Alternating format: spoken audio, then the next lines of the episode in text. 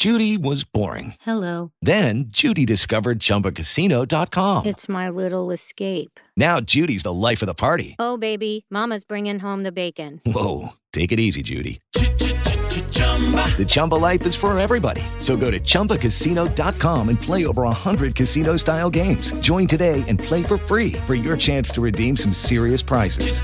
chumba ChumbaCasino.com. No purchase necessary. Void where prohibited by law. 18 plus terms and conditions apply. See website for details. Peacock streaming live sports and events, exclusive originals, and new movies.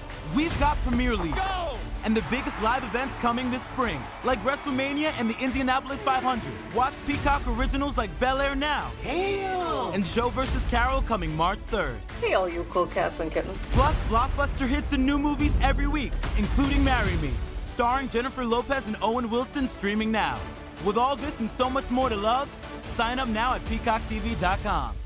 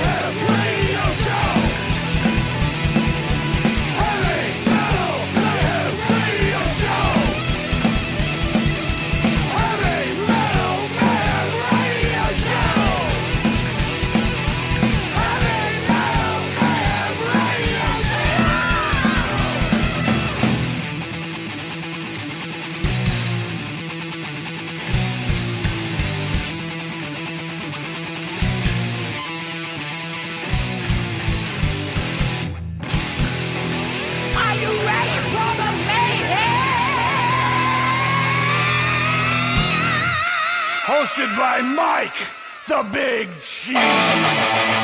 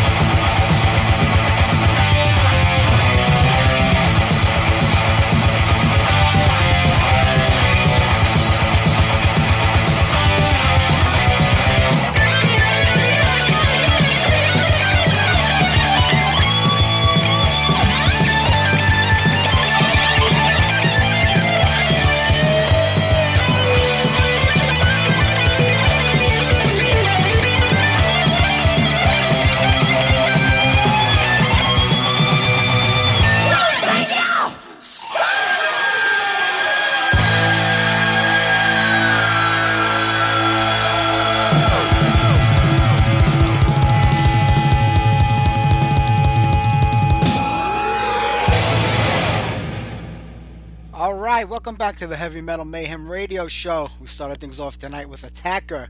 You know, Mike Sabatini, the drummer from Attacker, was the first guest I ever had on my show uh, back in 2008. I've had Mike and all the guys in that band on multiple times. I'm happy to say that they are working on new material. Sins of the World, their last record came out, I think, in 2016. So it's been about six years since we've had music from those guys. Oh, I shouldn't say that. They actually put out a single about a year ago. Uh, Ski was fronting the band after they had a after Bobby uh, Leatherlungs Lucas parted ways with the band, but Bobby's back in right now. New music, new music is being recorded. I'm looking forward to that. But this was the original singer, Bob Mitchell.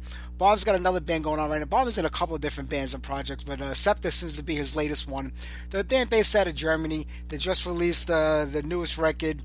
It had another album out in 2012, I believe, with a different singer, but this is the first one with Bob on there, called Rise to the Lie or something, I believe. I have to go and check that out for you, but Bob is a great singer, and that's a pretty good album. Uh, Rise to the Light, I'm sorry. I haven't gone through the whole record yet. Good sounding album. I'm still getting used to this uh, this new studio over here. Uh, it's taken me a little while, a lot longer than I was hoping for. This is the first month of the show, and I thought I'd be used to it by now. But there's a lot of buttons and gizmos that I keep going to. That on my old site, we're in one place, and on here they're on another. So I'm trying to talk, and I'm looking on the screen. I'm getting old; I can't see no more. it's getting harder and harder. But you know what? We'll make it work. Hopefully by the end of next month, we'll have it all figured out. All right. How about some thin ice? Running mean.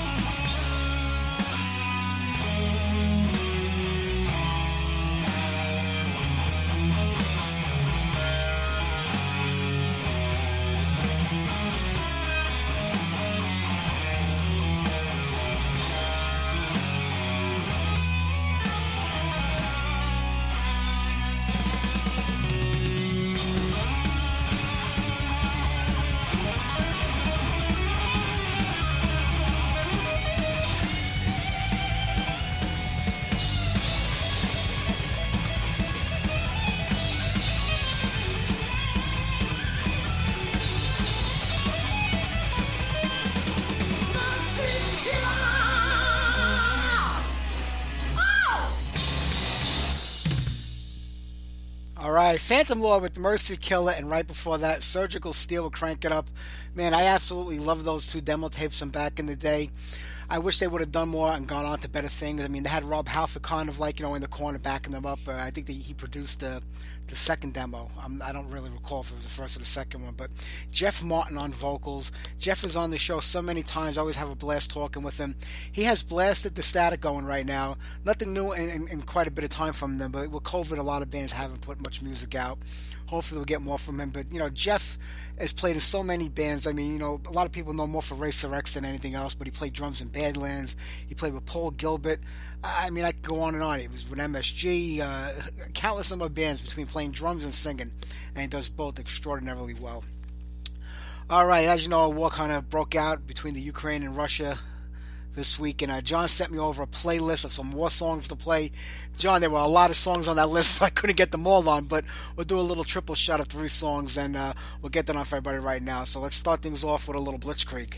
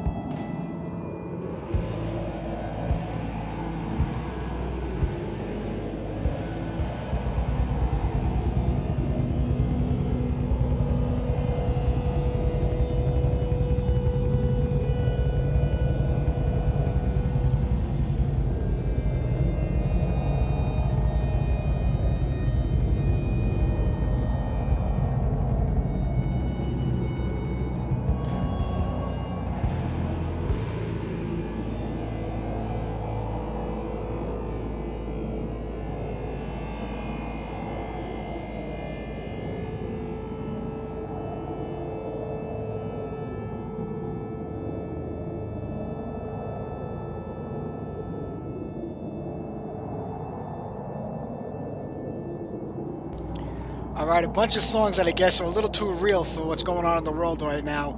Carnivore, World Wars 3 and 4. Clocking in at 10 minutes compared to Hirax right before that, which was less than 2. I remember the first time I saw Carnivore. It was in the be- uh, beginning, I believe, of 1984. They were playing at L'Amour in the Battle of the Bands on a Thursday night. Uh, and that was one of the best ones ever because out of that set came Blessed Death and a, and a, gr- a bunch of great other bands who wound up getting signed later on. Most of them had a little success. Some didn't go anywhere, but they were solid acts. And I remember they came out on stage. You know, Pete Steele was a big guy. You know, probably six foot seven or eight, if not more than that. They came out with like the gladiator outfits on, the loincloths. They were throwing meat around. It was just a wild show, and they were like, they just blew me away. Because you know, a lot of the bands that played on that Battle of Bands. You know, like I said, there were a couple of really great bands that came out of it. Then a lot of shitty bands. So I don't know how I got on the bill. So when, when you get a good one, you really appreciate it. I became a big fan of the band after that. I don't think I missed any show that they played. Uh, I wasn't happy with the second record, Retaliation, a year later. Different guitar player in the band. They tried to jump on the crossover scene where hardcore and metal were mixing together, and I just didn't dig that album. You know, that first Carnivore record is where I was at and I really wasn't a fan of anything else that did it after that, you know. But that's the way life goes. Some people will say the opposite. They didn't care for the first record; they like the second one better. But it was a great time back then, and I really enjoyed it. Like I said before that, Hirax. Hirax haven't put out a record.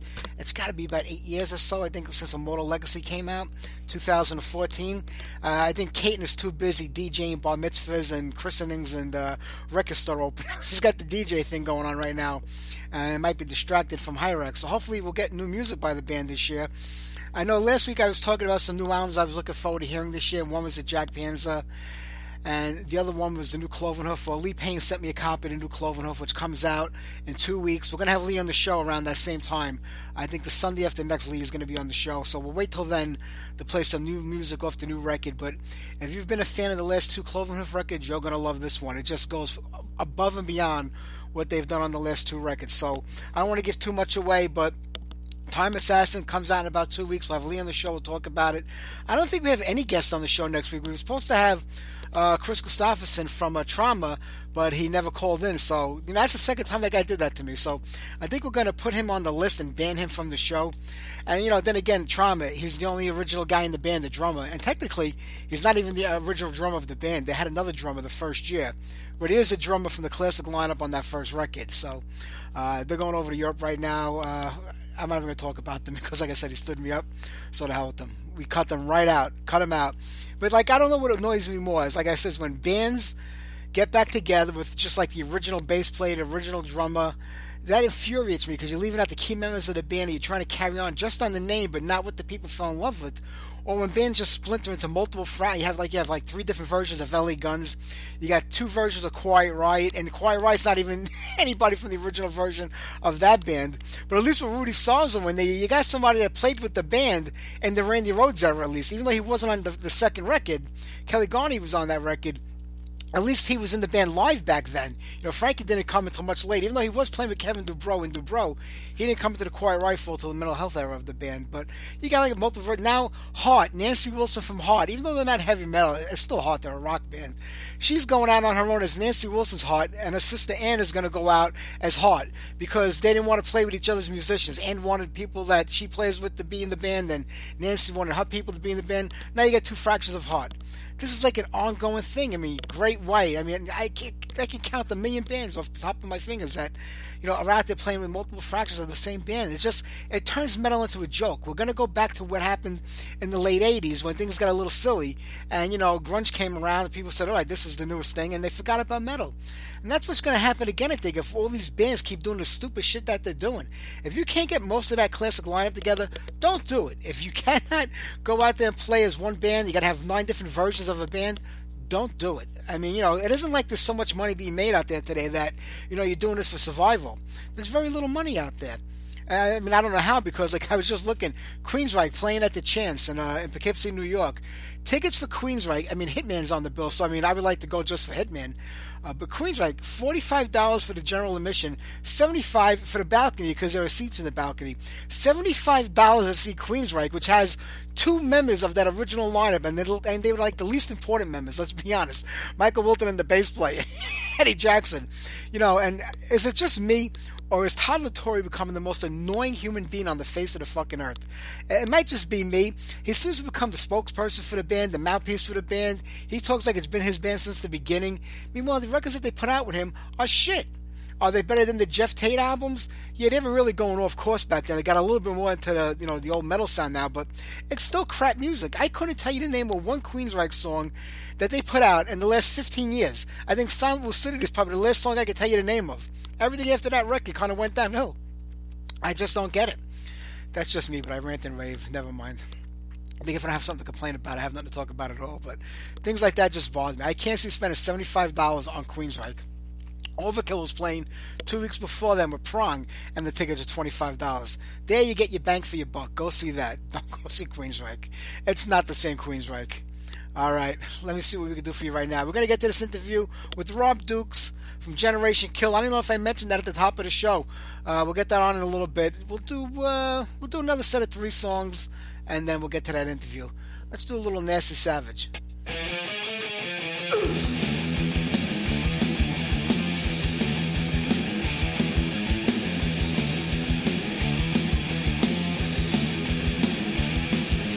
Climbing up the mountain in the presence of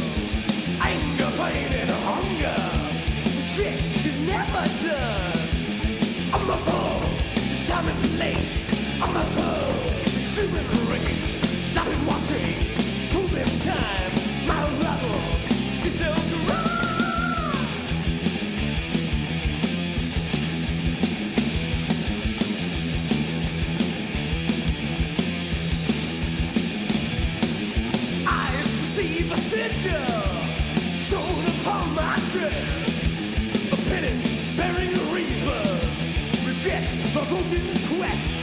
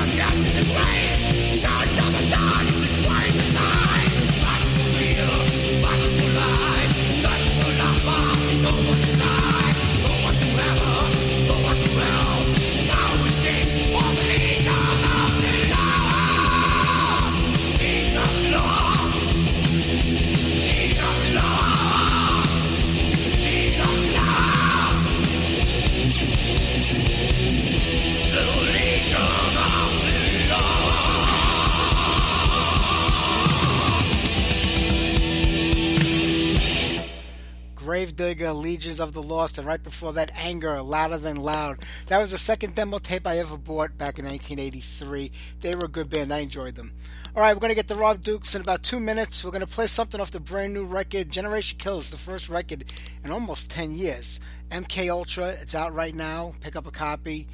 Uh, how about we do Evil Eye, and then we'll speak to Rob right after the song is over. Here we go.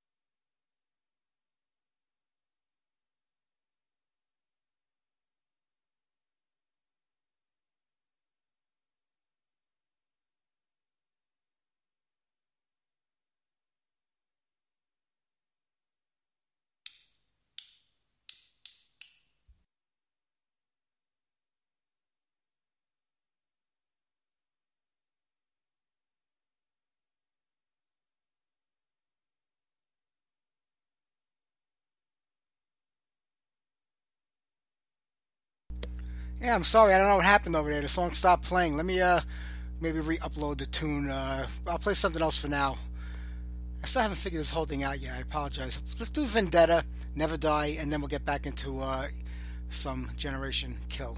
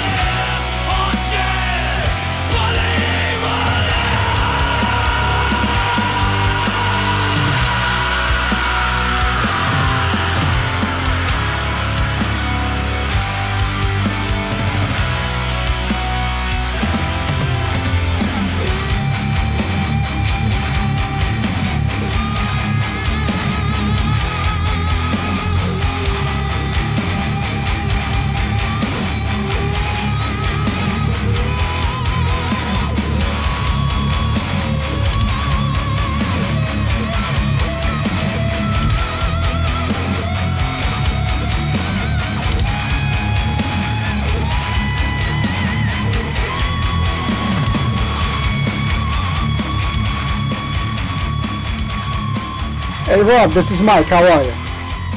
Good, man. This is Rob Dukes. How are you? I'm doing great, man. It's nice talking with you today. All right, man. You too. And, and listen, I got to tell you, the new record absolutely kills, man. I mean, I didn't think you could outdo the last one, but you went up another level with this one. Thank you, brother. I, I think we. Uh, I agree with you. I think we did too. I think we. Uh, I think we raised the bar on ourselves. Absolutely. I mean, you know, it's been about eight or nine years since "We're All Gonna Die" came out. That was a long time uh, between records. You know, was there a reason for behind it waiting that long, or were you just not feeling it, or you had to kind of get things cooking?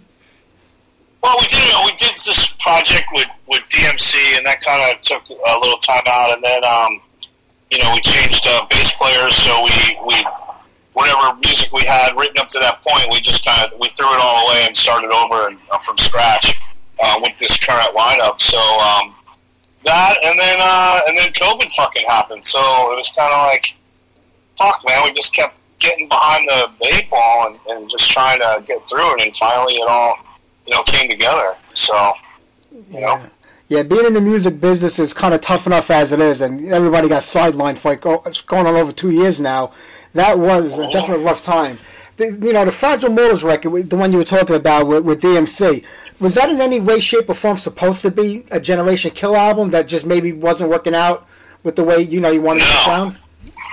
No, man. So Daryl called me. Uh, we met at a show, and uh, and he called me up and said, "Hey, I want to write a song with you. Uh, will you write a song for me for my solo record?" And I was like, "Yeah." So we wrote a song uh, called "Law Lizard." It ended up being on the Fragile Mortals record. Um, so the song was "Law Lizard," and then um, and then we we had so much fun in the studio. We just kind of kept fucking around and writing more songs, and then we just it kind of just took a life on its own, and uh, we put Generation Kill on the back burner, and then um, so once that thing was done, uh, you know, through business reasons and for whatever reasons, it just kind of did what it did, and then it went away. So we started a record, and then uh, you know, um, uh, we got rid of the bass player and got a, and got Max to come in. Uh, Jason Velez's brother Max came in to play bass, and then we just started writing songs from scratch. So basically, we didn't really start until like 2018. Um, that was when we kind of started the this album. And uh, the first song we wrote was Never Relents, and um, we did a bunch of pre-production stuff, um, and then slowly just started working on the record. Um, unfortunately, uh, we don't all live in New York anymore. Uh, one, uh, you know, Jason lives in Florida, and I live out in Arizona, so um, it became harder to uh, just kind of put things together. And um, that being said, you know, there's something to be said for um, doing it the way we did it because it allowed us time to look at it and change things for the better. Because a lot of these songs um, were written and rewritten a couple times before they were done. You know what I mean? We, if we had put the first version out, it wouldn't have been as good. Um, and uh, you know, uh, Opie had changed, uh, you know, four or five times before I was done with the lyrics right, and before I was done with the melodies and the way I sang it. Um, you know, it, uh, it, it, it took, you know, five or six different uh, sessions to perform it, and then and put it the way it, the way you know together the way it is. Um, so a couple of songs are like that. La Fin du Monde was the same way, and uh, um, uh, uh, Evil Eye. Uh, we got Chris Poland to come in and do the guitar solos on it. Yeah. We had it already done, and like we had that kind of song done, and uh, and then he changed the whole aspect of the song. So uh, you know, we went in and changed a couple of things to that, and then um, I had John Joseph uh, join us on Dogs of War, and uh, you know, we wrote that song with John in mind. Like, I'm going to have John sing on this song. So then we would look for our New York hardcore roots and kind of went and, and did a song specifically knowing that John was going to be singing on it with me. So, uh, you know, that stuff.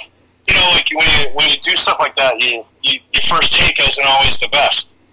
So it was kind of that was kind of the cool thing about taking time and and uh, doing things the way we did them. Um, I don't think, I don't expect the next one to be that way.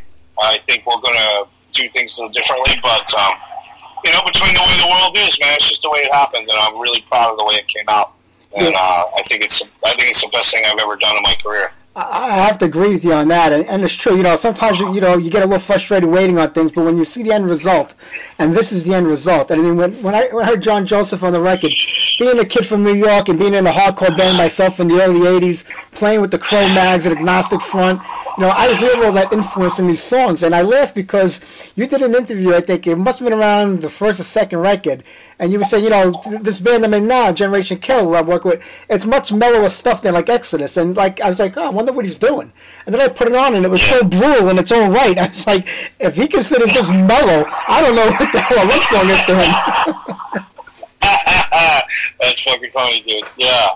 Well, yeah, man. Well, I grew up in New York too, so I, you know, I bring that that East Coast thing, man, which is definitely a thing. You know what I mean? When I moved out west, you know, it has a there's a thing to the East Coast, and, uh, and uh, I think I brought that to Exodus, and I and that's why that era of my era of Exodus is a little different from the rest of it because um, I threw that little bit of East Coast in there, you know. So hey, you, you got to do what you got to do, and I mean, you know, you definitely have that East Coast vibe. I guess metal's no different than rap when they have like the East and West Coast wars. I guess it's kind of the same thing, you know, with our music. Exactly. You know, yeah. it's a different like when sound. You, when you, um, I listen. To, I listen to you know. I listen to you know the East Coast rap, and I listen to West Coast. I'm like, you know, like you listen to like Guru or you listen to Biggie, man. They're they're different than Snoop and Dre and those guys. And it's weird that Eminem crosses all all of it. You know what I mean? Yeah. So and uh, you know, it's just like listening to British uh, heavy metal compared to American heavy metal. Or British punk rock compared to American punk rock.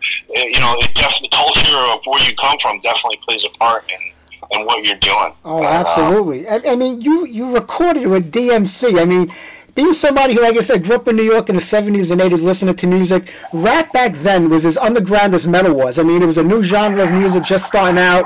They were in the streets in the Bronx and Queens. You know, we were coming from Brooklyn, Manhattan, and the other boroughs, and you know, so I, I kind of got into all of that at the same time. And uh, I'm saying, like, if all the bands I could think of I'd want to record with, and if somebody says, you know, you know, Run DMC, I'm like, damn, you know, that's something else. Absolutely, man. I mean, look, the guy's a fucking living legend. You know what I mean? And and uh, you know when uh, when we first met, it was just kind of like, yeah, we're you know, oh, you're from Queens, I'm from Hollis, yeah, and we we kind of like had that thing. We had a conversation, and uh, you know, it, it led to a uh, a really uh, a cool friendship, man. And I've you know, I talk with the guy all the time. I mean, we're we're friends, and uh, you know, he's a really uh, engaging and a very uh, a special human being. As, as far as people go, he's one of my favorites, and uh, and he's been through it all, man. He's been through the shit, and for him to call me up and go, "Hey, I, you know, I really like your music. Can I let's write a song together?" I mean, I mean, dude, I was, you know, I was a little kid. You know, fucking, you know what I mean? It was, it was life, you know. It was like, how could I not? You know what I mean? And I was truly honored, and I, I feel uh, it, the fact that we're almost we're peers is, is astounding to me. Yeah. And it blows my mind that that that Daryl from you know from Run DMC thinks I'm a peer, and that is a uh, that is a, a profound human experience that is really hard to put into words. You know? you know, you're up there with Aerosmith. you know, the other, the other thing, you know, I mean, you know, it's just, it's just an incredible thing when you think about it because, you know, rap, you know, the hardcore punk scene from the early '80s here in New York and CBGB's with the matinees on Sunday, and then we had L'Amour here for the rock bands. And, you know, it all kind of melded together. And if you talk to a lot of people, I know we're in the same age group, and I'm 54. You're probably around the same age you know, we kind of listened to it all, and we took all of it, and we kind of melded it into one thing if we could, if we were musicians. Where a lot of kids like, oh, rap, no, no, I'm a metalhead, I don't listen to rap. Or punk, no, I don't listen to hardcore. You know, they always separate it, but it's it's more similar than it is separated, in my opinion. Yeah, I mean, I was one of those guys that I had I had long hair, but I listened to the Clash, but I still listened to the Doors and Pink Floyd and Led Zeppelin, and I listened to Misfits and I listened to you know Slayer and Metallica. I just listened to everything. I just never I never cut myself off from the music experience. I uh, I took in everything, and you know some things I like more than others, man. I, I mean, I don't like I don't like country music. I, I'm not a fan. I don't like gospel, and I don't like uh, you know. Um, uh, you know, I don't like opera, you know, but I gave them the shot, you know, but I don't like, you know, and it's just a, it's like, it's like food, man. I've always tested music to like food. There's some things you like and there's some things you just don't, you know, and I, I you know, um, I don't like to shit on anybody's work, Um, um, so I don't like to say I don't like things. I just I look at it more as like they're just not for me. You know what I mean? I just Yeah. that's how it is. Like I don't like olives. Olives meat tastes like you might as well put a piece of shit on my plate if you're going to put an olive on my food. Because that's what it tastes like to me. And there's some music when you put it on, I just go, oh, it just you just Yeah. put a you just put a piece of shit in my ear. And uh, but I don't. I try not to. I, I'm- I'm a hypocrite. I I do it all the time. Oh, that shit band sucks. But I try not to do that because um, it, music is relative. It's uh, it's a human experience that you're you're a part of, and uh, you know. Um, so you know, uh, some songs make me want to punch somebody in the face, and other songs make me want to light a cigar and have a cup of coffee and relax. Yeah. So yeah. Well, that's one of the things I love about you is that you're brutally honest about everything you have to say about any situation or subject. You know, you don't hold back. And I guess that could be good and bad for certain people, but we live in a world today where everybody has the opinion, they'll voice their opinion. You know, the internet, you click a button with one word and it can affect anybody. Yeah. You have to be like really thick-skinned to be in this business. Yes. Uh, I don't read comments. Uh, I, I I did in the very early beginning because I didn't know what I was doing. So I, I read comments and I and people fucking hated me, man. People hated me for trying to fill in for Baloff and Zetro, and I and I I, I, I stopped reading comments early on. Lee Lee actually uh, Lee Altus said to me, he goes, uh, "You should stop reading those because who cares what everyone thinks? You're doing what you're doing." And I was like, "Oh yeah, you're right." So that was it. I stopped reading them, and um, I don't. I, you know, I, I did. Um, my my manager sends me comments for the new stuff because they're so positive. So she's been sending me some some stuff, and I'm really blown away by um, people's response to this record, and and, uh, I'm glad they really like it because we we put everything, we put every ounce of energy into this, man. We we um we, you know. Uh, we just we did it the way we wanted to do it, and we're glad that other people are digging it. Um, and uh, you know, so I, I don't, uh, you know, I don't, I don't care what anyone else thinks.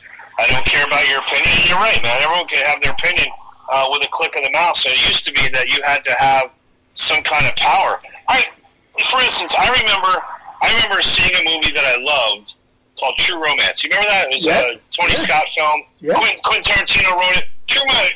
When True Romance came out, man, the fucking reviewer shit on it and said it was a piece of shit. And I said to myself, I'm never listening to anybody's opinion ever again because it they're, because it doesn't matter. And that same thing with music. I mean, um, I don't expect anyone to, to value my opinion on what I like or what I don't like because it's personal. Um, so you know, um, I, that's why I don't read comments and I don't, uh, I don't, I don't, I don't pay attention to that stuff.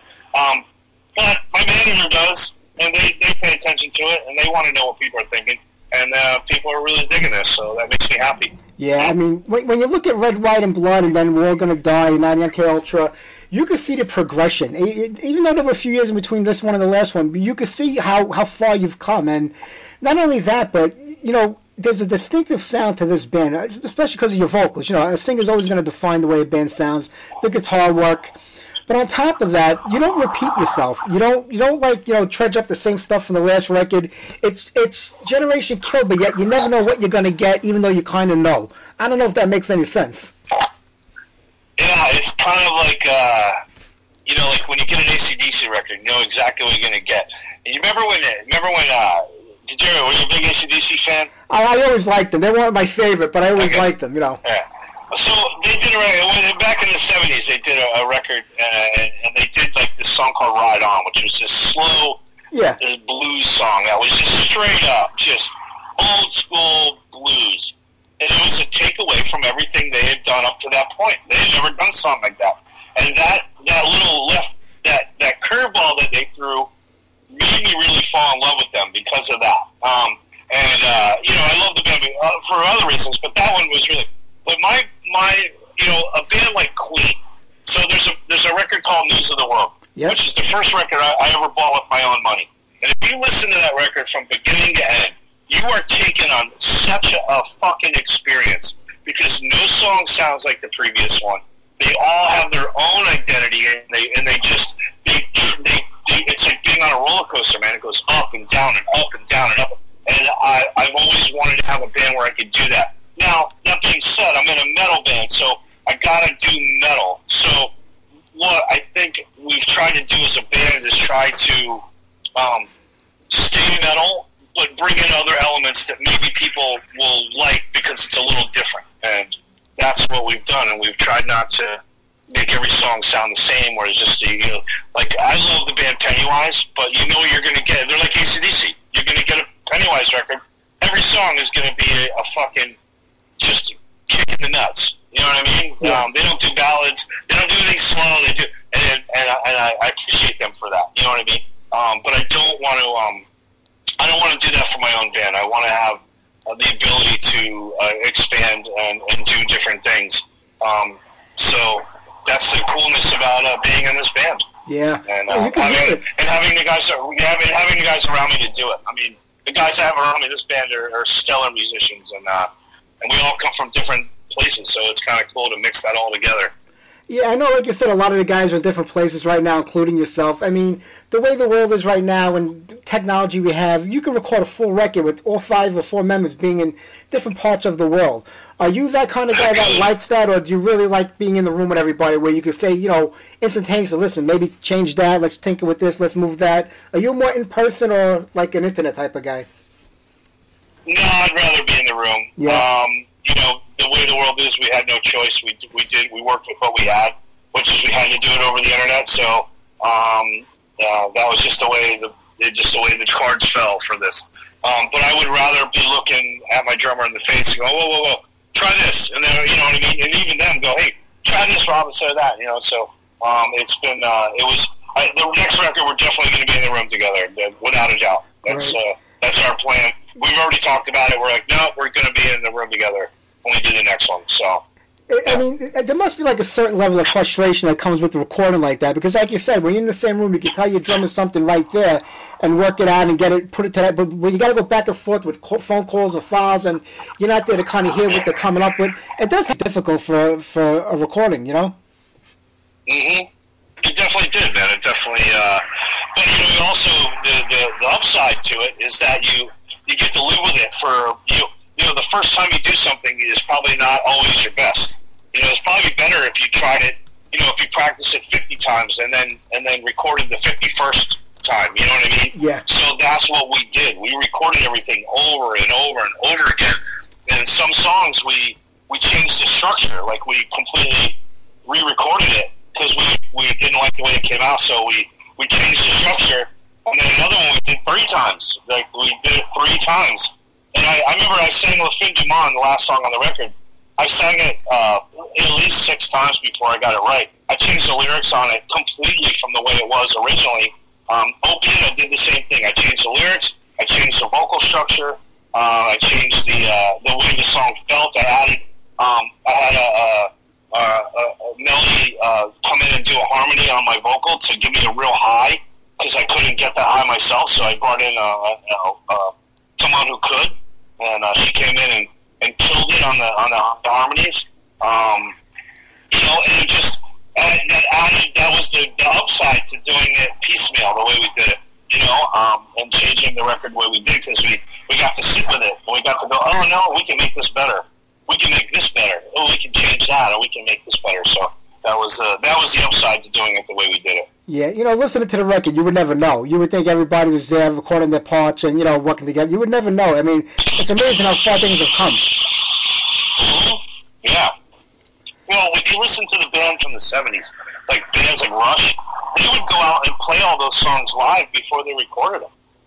Which is that's the way to do it, man. Is to go out and and to play those songs a bunch of times, and then figure out what works and what doesn't work, or what you can improve on, or what you could.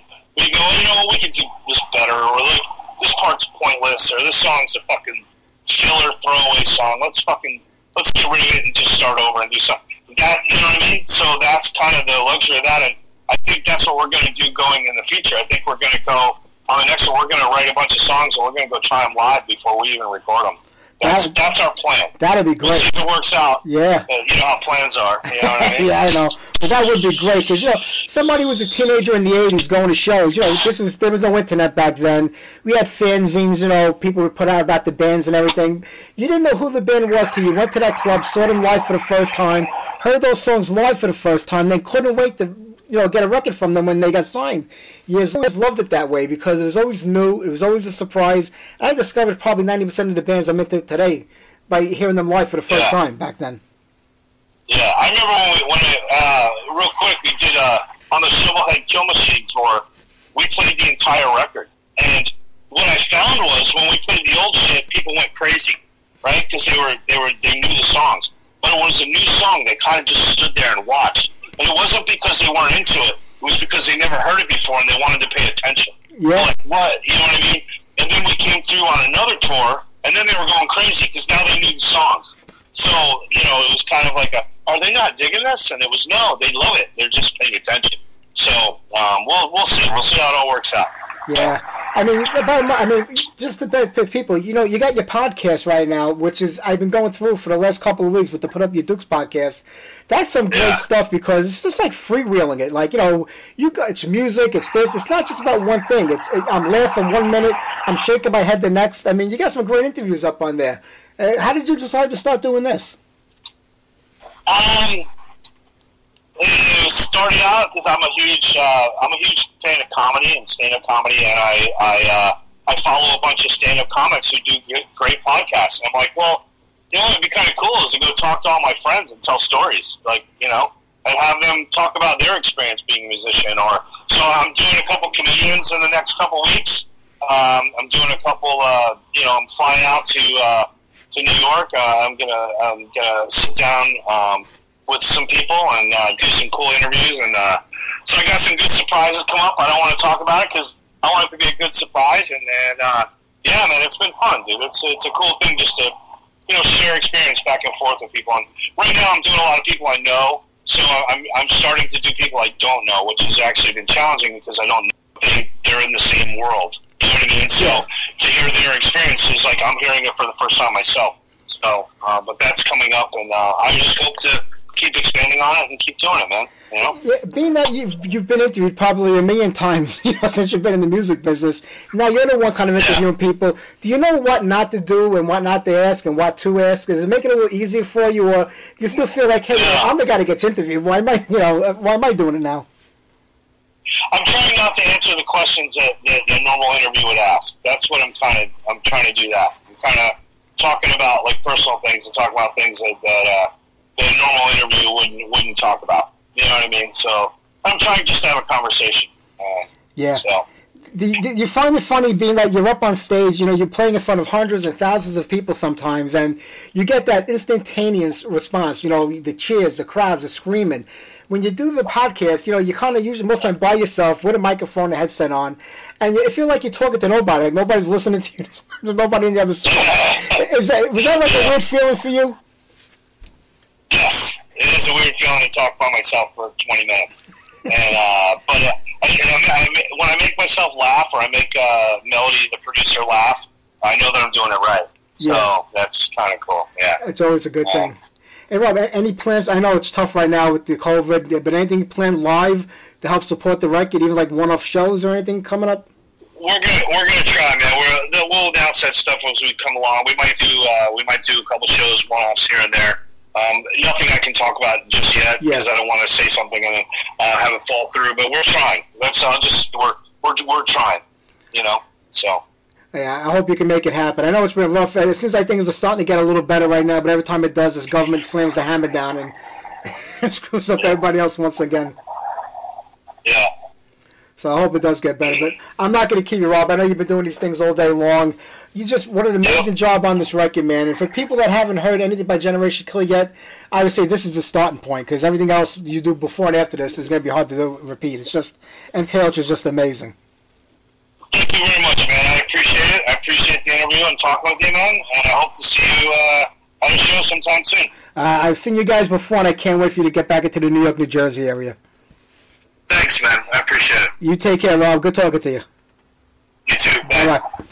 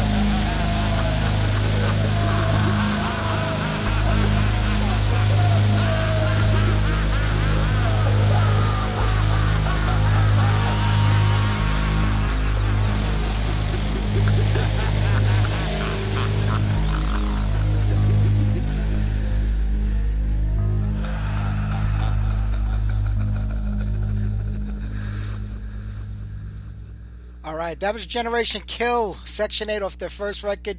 Before the interview, we did Evil Eye off MK Ultra. I'm sorry that the song got cut off. I, I have a touch screen computer, and I think what happens, I'm bumping into it, and I'm shutting everything down as it's playing. But there you go, Rob Dukes from Generation Kill. All right, like I said, I don't think we have any guests on the show next week, but the week after that, we have Lee Payne from Clovenhoof. We got Kevin Wynn from Tysondog, and all the guys from Frightmare are going to be on the show at the end of March. Maybe we will have somebody on next week. I'll see who's available and who I can uh, hook up for next Sunday night. I still haven't figured out how to do the live interviews on here yet with Skype. It's like hit or miss, and I don't want to take the chance. So I've been pre-recording them. Even those aren't coming out that great. I have to find a better way of pre-recorded interviews. This is probably the only thing I miss about being on Blog Talk Radio is that with a phone line, like a dedicated phone line to the show on the switchboard, you can call it anywhere in the world and connect people, and it made it a lot easier. All right, we'll keep the music going here in a little bit. The Olympics are finally over. I have to tell you, I really didn't watch them this year at all, and I haven't watched them in many years.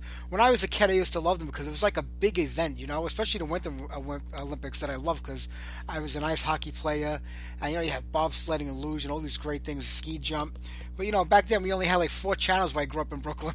we had channel, we had ABC, NBC, CBS, and like two local channels. That's all we ever had. So when that came on, it was like a big deal. Today I look at it for a few minutes and I like I'm kind of bored with it all.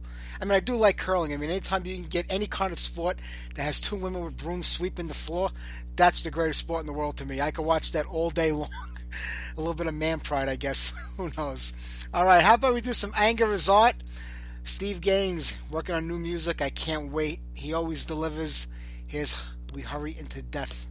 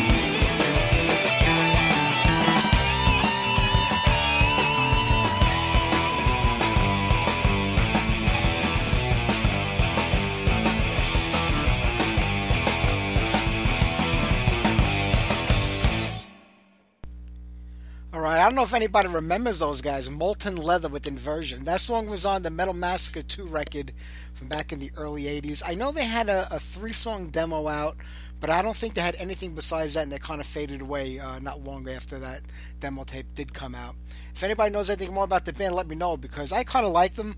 I, I, still have the demo in my collection somewhere. I don't, I don't think I ever transferred it to an MP3. I have to go look about that and do it. But uh, they were a pretty good band. Before that, Axe Attack with Leather, Lace, and Studs, and Original Sin with Pandora's Box.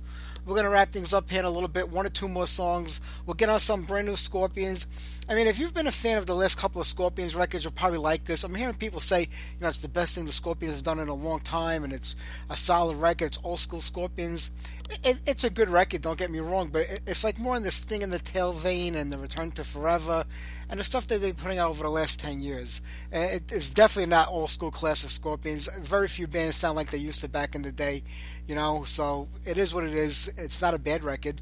I uh, just, you know, would love to hear that old school sound again, but it's never going to happen. So we'll play something off the new Rock Believer record. We'll close things out with Manowar, and uh, we'll see everybody next week.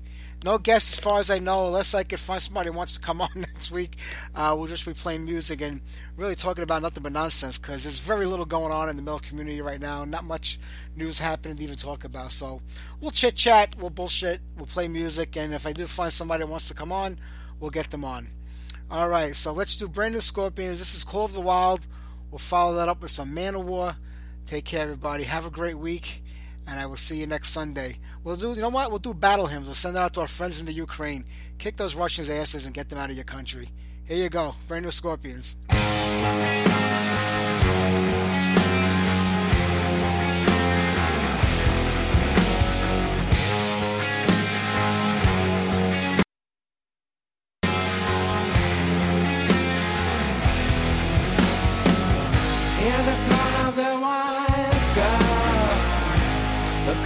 the wild.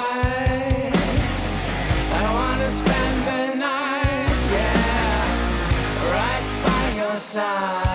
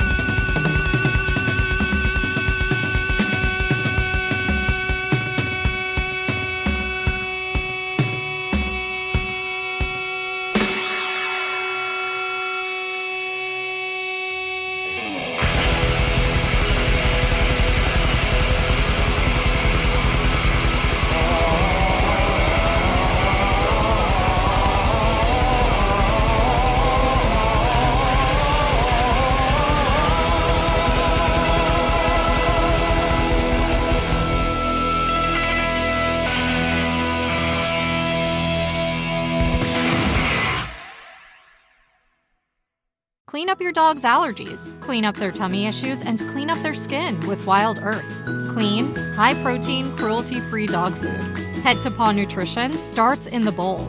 See how at wildearth.com. This is not an offering to sell a franchise. Franchise offerings are made through the franchise disclosure document. Ask for details. Ready to own the number one staffing franchise that averages $5.4 million in revenue? Ranked as the number one staffing franchise by Entrepreneur Magazine for 11 straight years, Express is a proven franchise concept with nearly four decades of industry experience. With immediate market availability near you, the time to invest in an Express franchise is now. To learn more, visit expressfranchising.com. That's expressfranchising.com. With the Lucky Land slots, you can get lucky just about anywhere. This is your captain speaking. Uh, we've got clear runway and the weather's fine, but we're just going to circle up here a while and uh, get lucky. No, no, nothing like that. It's just these cash prizes add up quick. So I suggest you sit back, keep your tray table upright, and start getting lucky. Play for free at LuckyLandSlots.com. Are you feeling lucky? No purchase necessary. Void where prohibited by law. 18 plus terms and conditions apply. See website for details.